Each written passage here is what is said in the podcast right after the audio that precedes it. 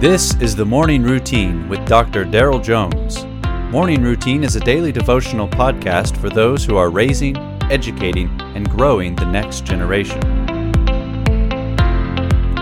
Today is March the 24th, and you know it. Uh, you know the uh, the students are getting restless. They're they're nearly as restless as yeah, the teachers, as a matter of fact. We are in the book of Luke. Yep, the Luke's Gospel, chapter 12, verses 16 through 21 today. And Jesus told them a parable, saying, The land of a rich man produced plentifully. And he thought to himself, What shall I do? For I have nowhere to store my crops. And he said, I will do this I will tear down my barns and build larger ones and there I will store all of my grain and my goods. And I will say to my soul, Soul, you have ample goods laid up for many years. Relax, eat, drink, and be merry. But God said to him, Fool, this night your soul is required of you, and the things you have prepared, whose will they be? So is the one who lays up treasure for himself and is not rich toward God.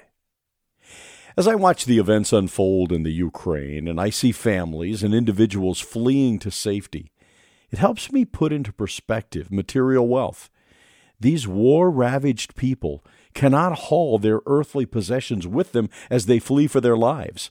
A sack full of goods, or perhaps a suitcase full of clothes, is all they can hope to take with them. I wonder how those decisions are made. What decisions would I make under similar circumstances. In light of today's text, what do we value in our lives? Does your life, does my life demonstrate that value?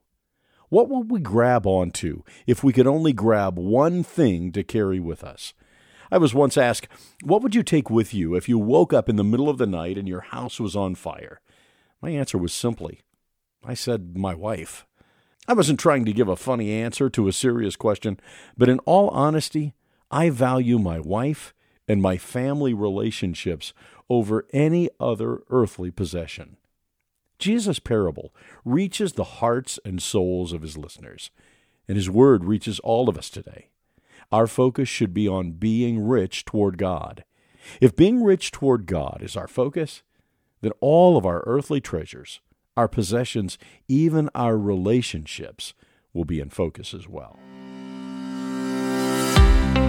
You have been listening to the Morning Routine brought to you by the Herzog Foundation and hosted by its president, Dr. Daryl Jones. For more information, please visit herzogfoundation.com.